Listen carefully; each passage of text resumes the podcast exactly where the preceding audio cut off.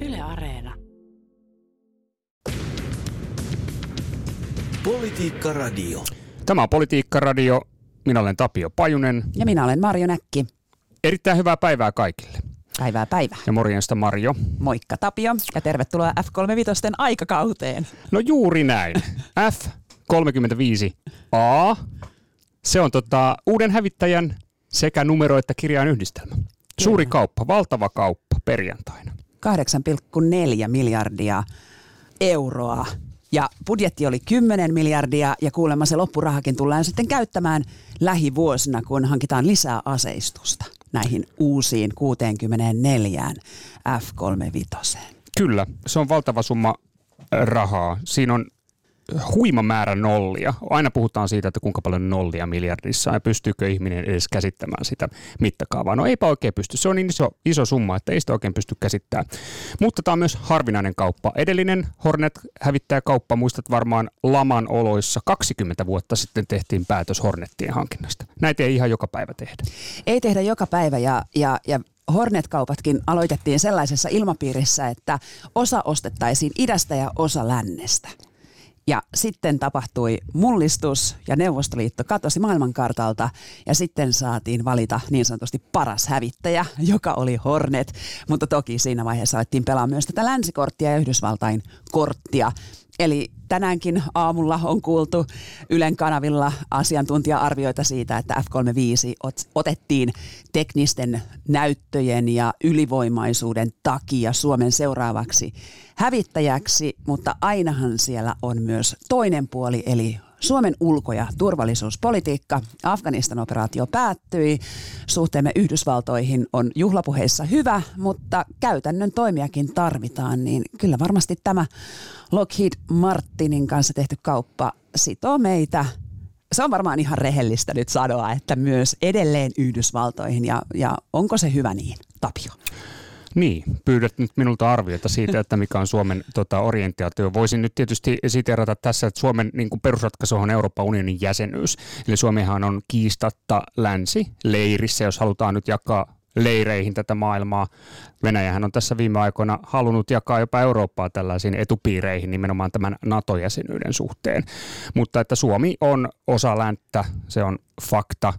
Ja tässä suhteessahan tämä F-35 hankinta on jatkumoa. Eli se suuri käännöshän tapahtui tuolloin 90-luvun alussa. Juuri tämä Hornet-kauppa ja olipa hauska, kun muistelit tämän, että et, et, et itse Hornet-hankintahan lähti liikenteeseen siitä, että siellä oli vielä muun muassa MiG-29 hävittäjäkone oli mukana näissä Hornet-hankintakilpailussa. Kyllä, ja silloin Neuvostoliitto oli vielä voimissaan, kun kyseinen Hornet-hanke laitettiin liikkeelle, ja moni asia muuttui hyvin nopeasti. Neuvostoliitto romahti, Suomi irtautui YYA-sopimuksesta ja avautui tämä tavallaan ikkuna tehdä sitten tämmöinen sotilaspoliittisesti hyvin merkittävä merkittävä kauppa suoraan Yhdysvaltojen kanssa. Tässä on monta mielenkiintoista asiaa, muun muassa se, että puolustusministerinä oli Elisabeth Rehn, joka teki tämän päätöksen. Ja varmaan muistat sen, että tämä puolustusministerin salkkuhan tuolloin äh, kylmän sodan olossa, sehän oli tämmöinen heittopussisalkku niin sanotusti, koska käytännössähän presidentti ulkopolitiikan kautta ja ylipäällikkyydellänsä paalutti äh, puolustuspolitiikkaa.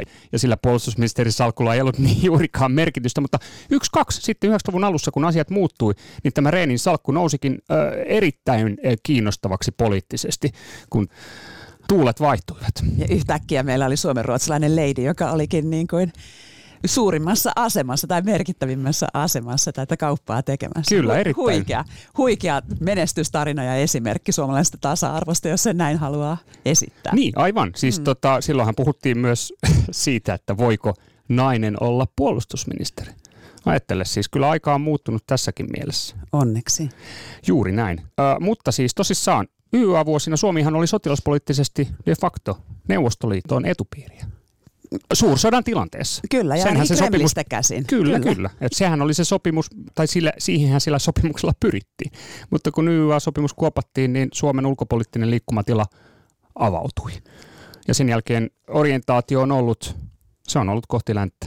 Kyllä. Ja lännessä. Ja siinä, siinä olemme nyt, mutta tämä F-35A-hankinta, niin, niin tota, se on jatkumoa tässä, että mielenkiintoista, mutta äh, tiedotustilaisuudessahan oltiin aika kielikeskellä suuta tuossa perjantaina. Ei niinkään mielestäni, tai en tiedä mitä itse ajattelen, mutta äh, minun mielestäni ei, ei, ei tästä ulkopoliittisista syistä, vaan, vaan oikeastaan niin kuin ylipäänsä sitä kautta, että tämä hankinta on niin iso, että siihen sisältyy suuria ulkopoliittisia intressejä, erittäin suuria teollisia intressejä ja myös suuria sotilasteknologisia intressejä. Se on niin herkkä kokonaisuus, että se näkyy kyllä hyvin vahvasti noissa repliikeissä, mitkä oltiin kirjoitettu tiedotustilaisuuteen. Ja tuli mieleen tämä taanoinen Norjan F-35-päätös, olikohan se 2000, en nyt muista sitä vuotta, siitä on jo aikaa, niin siitähän tuli pienimuotoinen kohu aikoinaan, kun Jens Stoltenberg, nykyinen Naton pääsihteeri, silloinen Norjan pääministeri, kehui vuolaasti tätä F-35, että se on teknologisesti ylivoimainen kone. Ja se kehuminen meni oikeastaan niin pitkälle, että, että koettiin, että se meni jo vähän mollaamisen puolelle.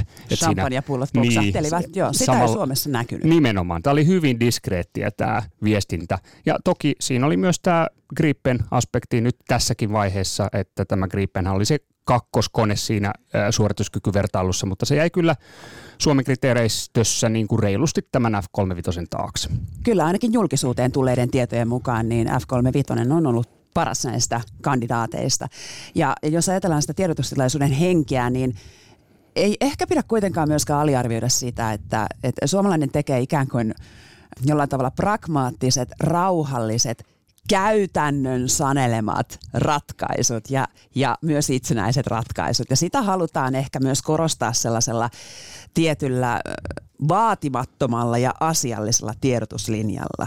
Mutta samaan aikaan Venäjä kalisteli kuitenkin Ukrainan osoitteella samalla viikolla vaati länneltä Natolta niin sanottuja turvatakuita siitä, että idän vaikutuspiiriin, joka on siis Venäjän pelikirjan mukaan sen vaikutuspiiriä, NATO ei koskisi, eli että Ukrainaa ei päästettäisi Naton jäseneksi. Mm-hmm.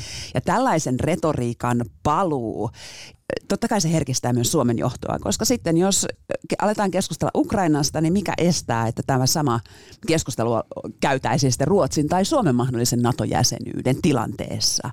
Että kyllä mun mielestä oli ihan tyylikäs ja myös äh, puolustusministeri Antti Kaikkonen puoli yhdeksän uutisissa oli edelleen, äh, hän oli tyytyväinen, mutta ei, ei millään tavalla riemuikas. Juuri näin, kyllä. Mm. Juuri näin. Ja se on ihan hyvä ja asiallinen linja, että ei, ei olla voitonriemuisia, koska ilmapiiri on ihan hyvä pitää sellaisena asiallisena ja hyvänä. Mm, joo, ja tot, mutta on jännä tämä tavallaan, kun tähän on kytketty nyt ikään kuin tämä F-35 tavallaan NATO-koneeksi. On käyty tällaista keskustelua, että tämä olisi nyt se NATO-kone. Tämä on silleen jännä keskustelu, koska nämä kaikki koneethan on sataprosenttisesti NATO-yhteen sopivia laitteita. Niin, että et, et miten sitten tähän F-35 liittyisi näin tämmöinen erityis NATO-herkkyys, niin se ei kyllä itselleni avaudu muuta kuin tietysti sitä kautta, että nyt moni ö, länsimaa on valinnut tämän F-35, että näyttää, että se ö, on konetyyppi, joka otetaan aika laajasti käyttöön ja toki se on teknologisesti nyt julkisuudessa olleiden tietojen perusteella niin edistyksellisin se on viidennen sukupolven hävittäjä. Siinä on näitä häiveominaisuuksia. Se, se tuota, on, on sotilasteknologisesti varsinainen monsteri vaikuttaa suorastaan. Että, tota noin, niin, et tässä suhteessa äh, ymmärrän sen erityiskeskustelun F-35 liittyen, mutta tuo NATO-juttu on aika, aika jännä, koska tässä tietysti, niin kuin tiedät, Suomessa on omanlaisensa NATO-keskustelu. Se on jotenkin aika herkkää usein kotimainen NATO-keskustelu. Kyllä, ja kyllähän äh, sotilaat ovat ilmaisseet, että tässä on nyt sellainen tilanne, että kun kyse on siis koneesta, joka pystyy sensoriensa avulla välittämään tällaista 360 asteista tilannekuvaa jatkuvasti sekä eri lentokoneiden välillä että suoraan niin kuin maavoimille tai, tai merivoimille tämmöistä reaaliaikaista tutkakuvaa ja, ja tilannekuvaa, niin ensimmäistä kertaa potentiaalisesti niin sotilasliitolla olisi pääsy tällaiseen tietoon, jota suomalaiset hävittäjät, siis jonain päivänä F, suomalaiset F-35 voivat välittää tästä itärajasta. Ja tällaista tiedustelutietoa ei ole aiemmin kyetty keräämään. Mm. Ja, ja tämä tietysti sitten ehkä tuo Suomen myös kiinnostavaksi kumppaniksi tiedusteluyhteistyössä. Että siinähän on aina kyse siitä, että kauppaan sitä tietoa, mitä minulla on. Kyllä. Ja itse asiassa tässä on nyt sellainenkin kiinnostava tilanne, että F-35 partioivat tällä hetkellä myös Baltian ja erityisesti Viron ilmatilassa ja Suomenlahdella, koska MRin tukikohdassa Virossa niin on Italian lennosto, jotka nimenomaan käyttävät F-35.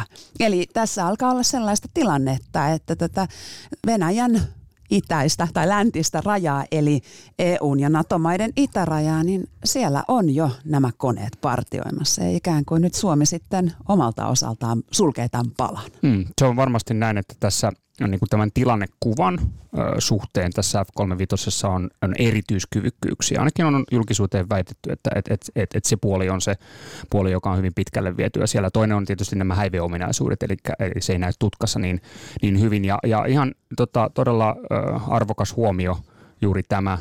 Tässähän on taustalla myös tiedustelulakien muutoskin, joka on muuttanut tätä suomalaista ihan lainsäädäntöpohjaa suhteessa sotilaalliseen tiedusteluun ja mitä tietoja voidaan rajan yli jakaa ja kerätä.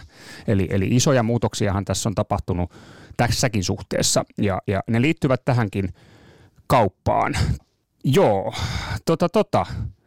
Tämä on kyllä äh, tosi mielenkiintoinen kokonaisuus, koska tämä on myös niin pitkän aikavälin kauppa. Eli näillä uusilla lenskareilla pitäisi lennellä vielä 2060.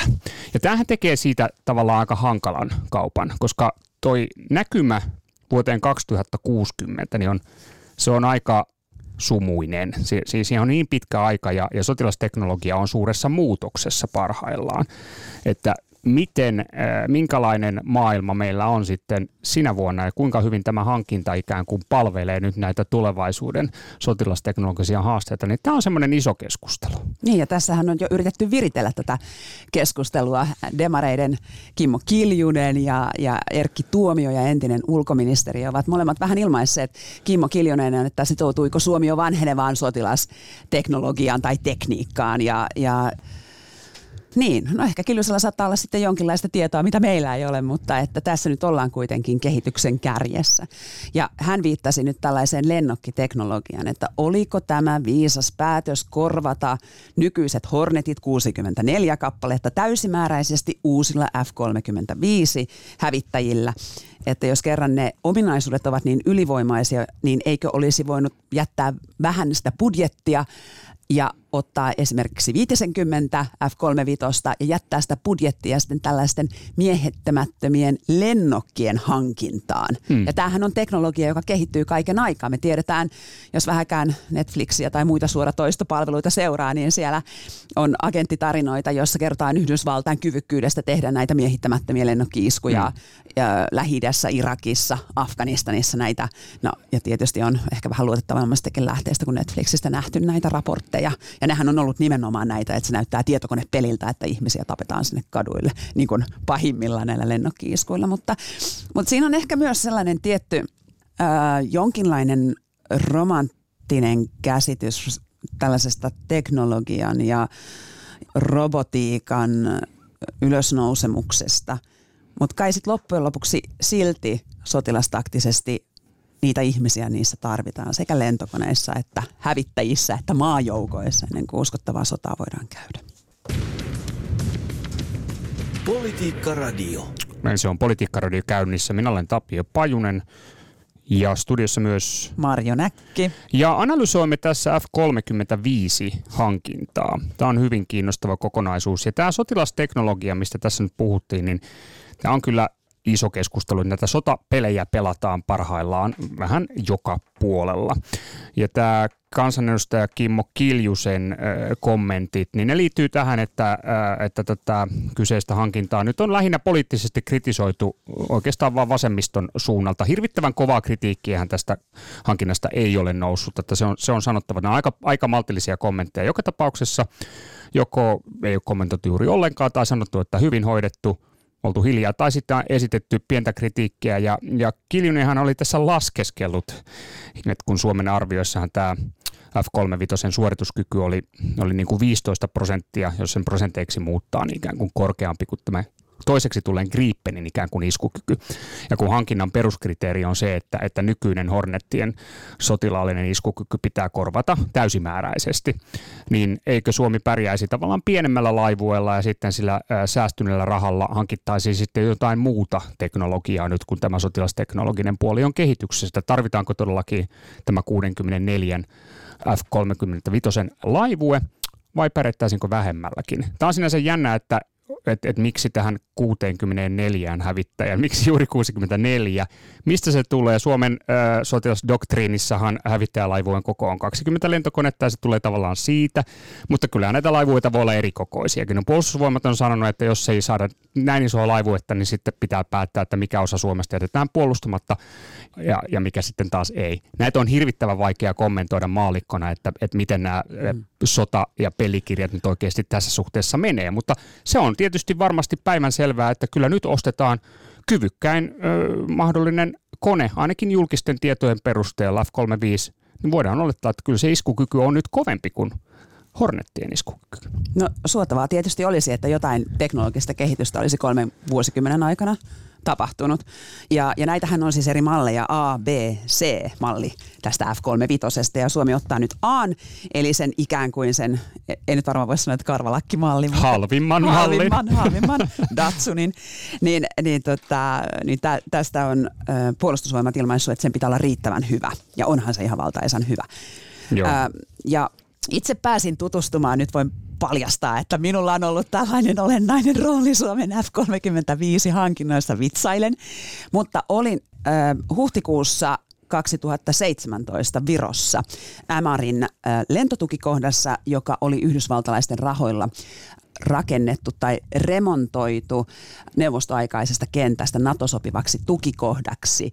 Ja Ämarin lentotukikohta on siis paikka, jossa hoidetaan puolet Naton Baltian ilmatilavalvonnasta. Toinen on sitten Scholein tukikohta Liettuasta. Ja olin paikalla, kun ensimmäistä Kerro kertaa, vielä, missä se sijaitsee tämä. Pohjois-Virossa. Pohjois-Virossa. Pohjois-Virossa. Ja olin paikalla, kun Yhdysvaltain ilmavoimat toivat ensimmäistä kertaa 8 F-35A hävittäjää harjoittelemaan Eurooppaan ja kaksi näistä hävittäjistä teki Britannian lentotukikohdasta käsin lennon Ämariin ja siellä oli suorastaan voitonriemuinen tunnelma tuolla Ämärin lentotukikohdassa. Toki Baltit ja virolaiset riemuitsivat aina, kun, ja riemuitsevat edelleen, kun NATO näyttää voimansa, koska se liittyy heidän omaan puolustuksensa niin olennaisesti tämä NATO-jäsenyys. Ja Virolla on tietysti, niin kuin muillakin Baltian mailla, niin hyvin rajalliset kyvykkyydet ihan maiden pienuuden takia. Ja siellä voitonriemua lisäsi se, että kyse oli ensimmäisestä kerrasta, kun F-35 tuotiin lähelle Venäjää. Mm. Ja siellä näiden hävittäjien perässä lensi kaksi tutkakonetta ja ne lensivät siis Kaliningradin eli tämän Venäjän erillisalueen yli ja siellä testattiin näitä häiveominaisuuksia ja sen aikaisen teknologian tai tulosten mukaan niin venäläiset tutkat Kaliningradissa eivät havainneet mm. näitä F-35. Joo, aivan. Ja siellä jopa vitsailtiin tällä tavoin, että täytyy varmaan laittaa Kaliningradiin postikortti, että ollaan käyty täällä. Että siellä oli jo vähän sellainen, että mennäänkö jo hyvän maun rajoilla, mutta että, että se oli ensimmäinen kerta, kun todella niin kuin testattiin näitä. Mutta toki Venäjällähän on nimenomaan ehdottoman hyvät sotilasteknologian osaaminen näissä tutkajärjestelmissä. Ja nyt jo sanotaan, että siellä on elokuussa on uutisoitu venäläisessä mediassa, että, että siellä on nyt semmoisia tutkia, että he tekevät näkymättömän he näkevät näkymättömän. Eli tietysti tämä kilpavarustelu on kovaa. Joo, ehdottomasti. Ja tämähän on nimenomaan, tässä puhutaan aina sitä suhteellisesta suorituskyvystä. Kyllä. Eli kehityshän kehittyy koko aika, mutta mm. kehitys kehittyy eri eh, vaiheissa eri puolilla, että mikä se suhteellinen suorituskyky on. Että selvä asia, että F-35A on huomattavasti iskukykyisempi kone kuin Hornet, mutta että miten se tässä ajassa tai sitten kun 2030, kun ne ovat täysimääräisesti Suomessa käytössä, niin muuttavat tätä suhteellista iskukykyä. Ja tämä ilmapuolustuksen kokonaisuushan menee kovaa vauhtia eteenpäin, muun muassa ohjusteknologian suhteen suhteen. Ja tämähän on se kysymys, että miten tätä ilmapuolustusta nyt pitäisi ikään kuin hoitaa. Pystytäänkö sitä niin kuin näillä F-35 tällä isolla ö, teknologisesti hyvin edistyksekkäällä hävittäjälaivueella hoitamaan yhtä hyvin kuin esimerkiksi jollain sitten ohjuspuolustusjärjestelmillä hyvin vaikea maalikkona kommentoida tätä sektoria. Tämähän on tämmöistä hys-hys-osastoa joka tapauksessa, että kriteerithän ovat suuria salaisuuksia puolin ja toisin, mutta tähän kuitenkin panostetaan ja, ja sehän on kerrottu, että näihin F-35 Suomi nyt ostaa näitä ensivaiheessa näitä ilmasta ilmaan ohjuksia, sidewindereita ja amraameja ja sitten jatkossa näitä ilmasta maahan ja ilmasta pintaan ohjuksia, eli siis veteen. Ja, ja tässä on mainittu tämmöinen hirmuase kuin JASM ER. Käsittääkseni tämä ER tulee sanoista Extended Range, yhdysvaltalainen ohjus, eli tämmöinen pidemmällä kantomatkalla varustettu JASM-ohjus, jota ei Yhdysvaltain kongressista ihan minne tahansa myydä, mutta ilmeisesti Suomeen myydään. Kyllä. Ja sehän on semmoinen sikari, että sillähän pystyy ampumaan Moskovaan saakka, että, että tota, aikamoinen aseistus, jos sellainen nyt sitten Suomeen ja näihin F-35 jatkossa tulee. Kyllä, ja siellä venäläiset ovat jo pantsiireita kehittämässä, joka on tällainen ilmatorjuntajärjestelmä. Ehkä neuvostoajalta tunnetaan tämmöinen Tungunska-niminen järjestelmä, ilmantorjuntapanssarivaunu ja, ja tämä ilmatorjunta järjestelmä Pantsir S1 on, on nyt kehitteillä ja osittain otettu ilmeisesti jo käyttöön.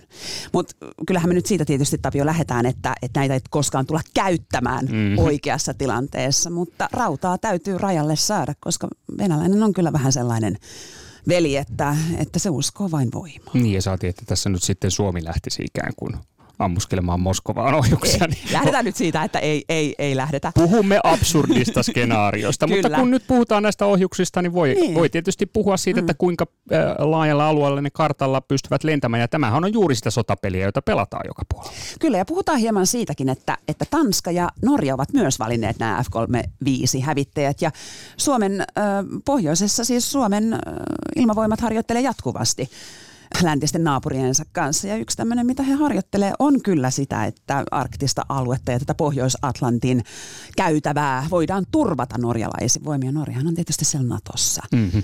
Ja, ja tämä Pohjois-Atlantin käytävä tulee olemaan erittäin strategisesti yksi olennaisimmista Naton huoltoreiteistä ja turvaamisreiteistä, jos maito leviää lattialla.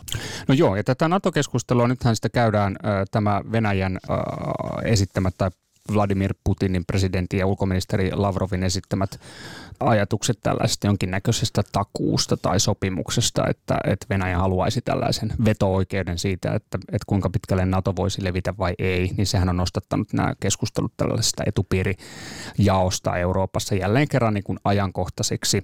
Ja tota, tästähän muun muassa Risto E.J. Penttilä Nordic West Officen tällaisen ajatuspajan toimitusjohtaja viime viikolla lausui, että, että nyt näiden Ukrainan kiristyneen tilanteen takia ja näiden uusien lausuntojen takia niin Suomelle ikään kuin Suomen pitäisi päättää mahdollista NATO-jäsenyydestä jo muutaman kuukauden päästä. Kovaa tekstiä. Penttilä on tietysti aina kannattanut Suomen NATO-jäsenyyttä ja kannattaa sitä edelleen. Mutta mielenkiintoista. Tätä entinen pääministeri, ulkoasian valiokunnan nykyinen jäsen Matti Vanhanen kommentoi tätä Penttilän ajatusta, että hän totesi, että, että, että Ukrainaan liittyen, mitä tahansa siellä tapahtuukaan, niin Suomen kannanotto tapahtuu EU-puitteissa ja sen suhteen, mitä EU tekee. Niin ja sen suhteen, mitä Ruotsi tekee. Juuri näin. Mm. Ja, ja kyllähän se niin, näin on, että, että aina kun Venäjä toimii väkivaltaisesti tai sotaisasti, mikä nyt on sen tapa valitettavasti toimia, niin, niin sehän vaan lisää ikään kuin Naton olemassaoloa Itäsiivessä. Sen jälkeen, kun Krimin niemimaa vallattiin ja sota Itä-Ukrainassa alkoi, niin NATO-joukot tulivat lähemmäs Venäjää kuin koskaan, edes kylmän sodan aikana Baltian maihin Puolaan. Ja siellä on kiertävät joukot, mutta siellä on jatkuva läsnäolo. Ja tämä mainittu ilma-alan valvontamissio, niin se, se jatkuu. Se on määräämättömäksi ajaksi määritetty, että kahdeksan kuukauden rotaatiolla niin Baltian ilmatilaa valvovat NATO-jäsenmaat. Ja, ja siellä on nyt sitten mainittu Italia, Virossa ja, ja Liettuassa on Espanja. Kyllä niin kun, aina kun Venäjä jotain tekee, niin sehän on parasta mainosta Natolle. Mutta kyllä tämä Suomen NATO-keskustelu on aina siinä niin kuin ikään kuin omassa sarjassaan. Mm-hmm.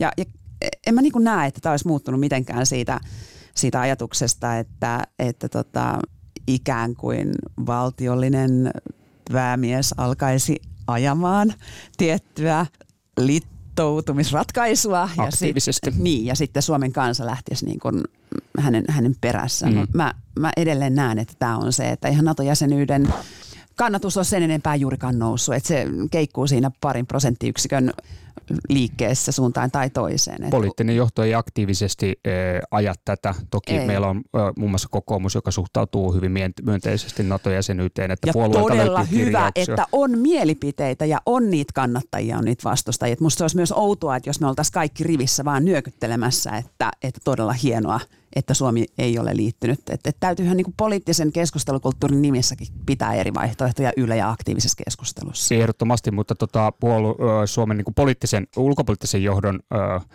tasolla nä- näkyy tämä pitkä linja edelleen, että, että siellä korkealla tasolla hyvin maltillisesti Kyllä. kommentoidaan näitä asioita, eikä tavallaan aktiivisesti ajeta ikään kuin mitään tiettyä suuntaa. Että Joo, ja meillähän edelleen on, että Suomi on sotilaallisesti liittoutumaton maa, mutta mä oon siitä vähän kyllä eri mieltä. Että kyllähän Suomi on eri tavoin niin kuin liittoutunut sotilaallisesti, just kahdenvälisesti Ruotsin kanssa ja tehnyt näitä, näitä äm, sopimuksia myös Britannian ja Yhdysvaltain kanssa. Että se on myös vähän sellaista jo vanhentunutta retoriikkaa, että voitaisiin ehkä myös välillä katsoa asiaa myös vähän sillä tavalla suomalaisittain pragmaattisesti ja realistisesti, että, että tota, ja EUn sitä puolustusyhteistyötä, niin kuin meillähän on sitten kuitenkin semmoinen poliittinen tahto, että, että olisi hyvä, jos sitäkin edistettäisiin. Toki se etenee hirveän hitaasti, koska ei haluta kaksinkertaisia tai päällekkäisiä niin. järjestöjä Naton kanssa, koska suurin osa Euroopan unionin jäsenvaltioista on myös Naton jäsenmaita. Joo, kyllä, mm. kyllä. Ja Suomi suhtautuu erittäin myönteisesti kaikkeen EUn ö, sisällä tapahtuvaan puolustusyhteistyön kehittämiseen. Mm. Ja juuri näin Suomihan on sotilaallisesti täysin kiinni lännessä, mutta emme kuulu sotilasliittoon. Että tämä mm. menee Sotilasliittoon kuulumaton maa on ehkä se. Semanttiseksi no, peliksi tämä Suomen Kyllä. ikään kuin uh, ulkopolitiikan ja turvallisuuspolitiikan ikään kuin kantojen mm. selittäminen. Mutta uh, tämä on uh, oleellinen juttu.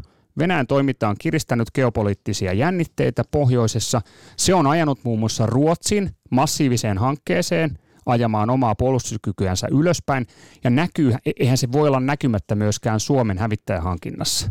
Että jos me e- elettäisiin, oltaisiin eletty, ajatellaan viimeiset kymmenen vuotta vaikka geopoliittisesti niin kuin leppeätä säätä, toisenlainen, toisenlaiset olosuhteet, Venäjän toiminta olisi ollut esimerkiksi toisenlaista, niin niin kyllä tämä varmasti tämä keskustelu tästä hävittäjähankinnastakin Suomen suunnalla saattaisi olla vähän toisen näköistä. Ihan varmasti, mutta sitten taas toisaalta niin Suomi ei koskaan alasajanut omaa puolustusta, niin kuin Ruotsi teki. Et Ruotsihan teki sen, sen virheen, että, että ajateltiin, että et, et, ollaan ikään kuin ammattiarmeijassa ja sitten äm, osallistutaan erikoistuneilla erikoisjoukoilla kansainvälisiin kriisinhallintatehtäviin ja sitten jäi tämä oma alueellinen puolustus niin kuin todella, todella mitättömäksi. Kyllä. Ja nyt niin kuin, hirvittäviä satsauksia, mutta juostaan kiinni niin kuin takamatkalta sitä välimatkaa. Et Suomi on kyllä aina, aina niin kuin muistanut historiansa ja tämän runsaat 1300 syytä pitää asiallista puolustusta yllä. Että. Joo, ja se ei ole helppo harjoitus Ruotsille ajaa tätä alueellista puolustusta ylös. Se vaatii rahaa, mutta sen lisäksi se vaatii myös ihmisiä, eikä näitä ihmisiä tuosta noin vaan Kyllä. kouluteta ja, ja mm. tuota, synnytetä. Ei näitä aikoinaan kylmentyneitä kasarmeja to, niin vain uudelleen lämmitetä. Tämä on, tämä on iso hanke, se ei pelkästään rahalla hoidu. Ei, ei. Tota noin, joo, hei, meillä varmaan alkaa, Mario, valitettavasti aika ole vähän kortilla nyt. Tästä olisi kiinnostavaa puhua enemmänkin. Muun muassa tästä äh, hankintaa hinnastahan tietysti on puhuttu paljon ja näistä mm. käyttömenoista on huolta, että, että mitenköhän nämä käyttömenot mahtavat nyt pysyä kurissa. Kova kritiikki on ollut Yhdysvalloissa itsessään, jossa heillä on ollut näitä hävittäjiä ja niiden käyttökustannukset ovat karanneet käsistä.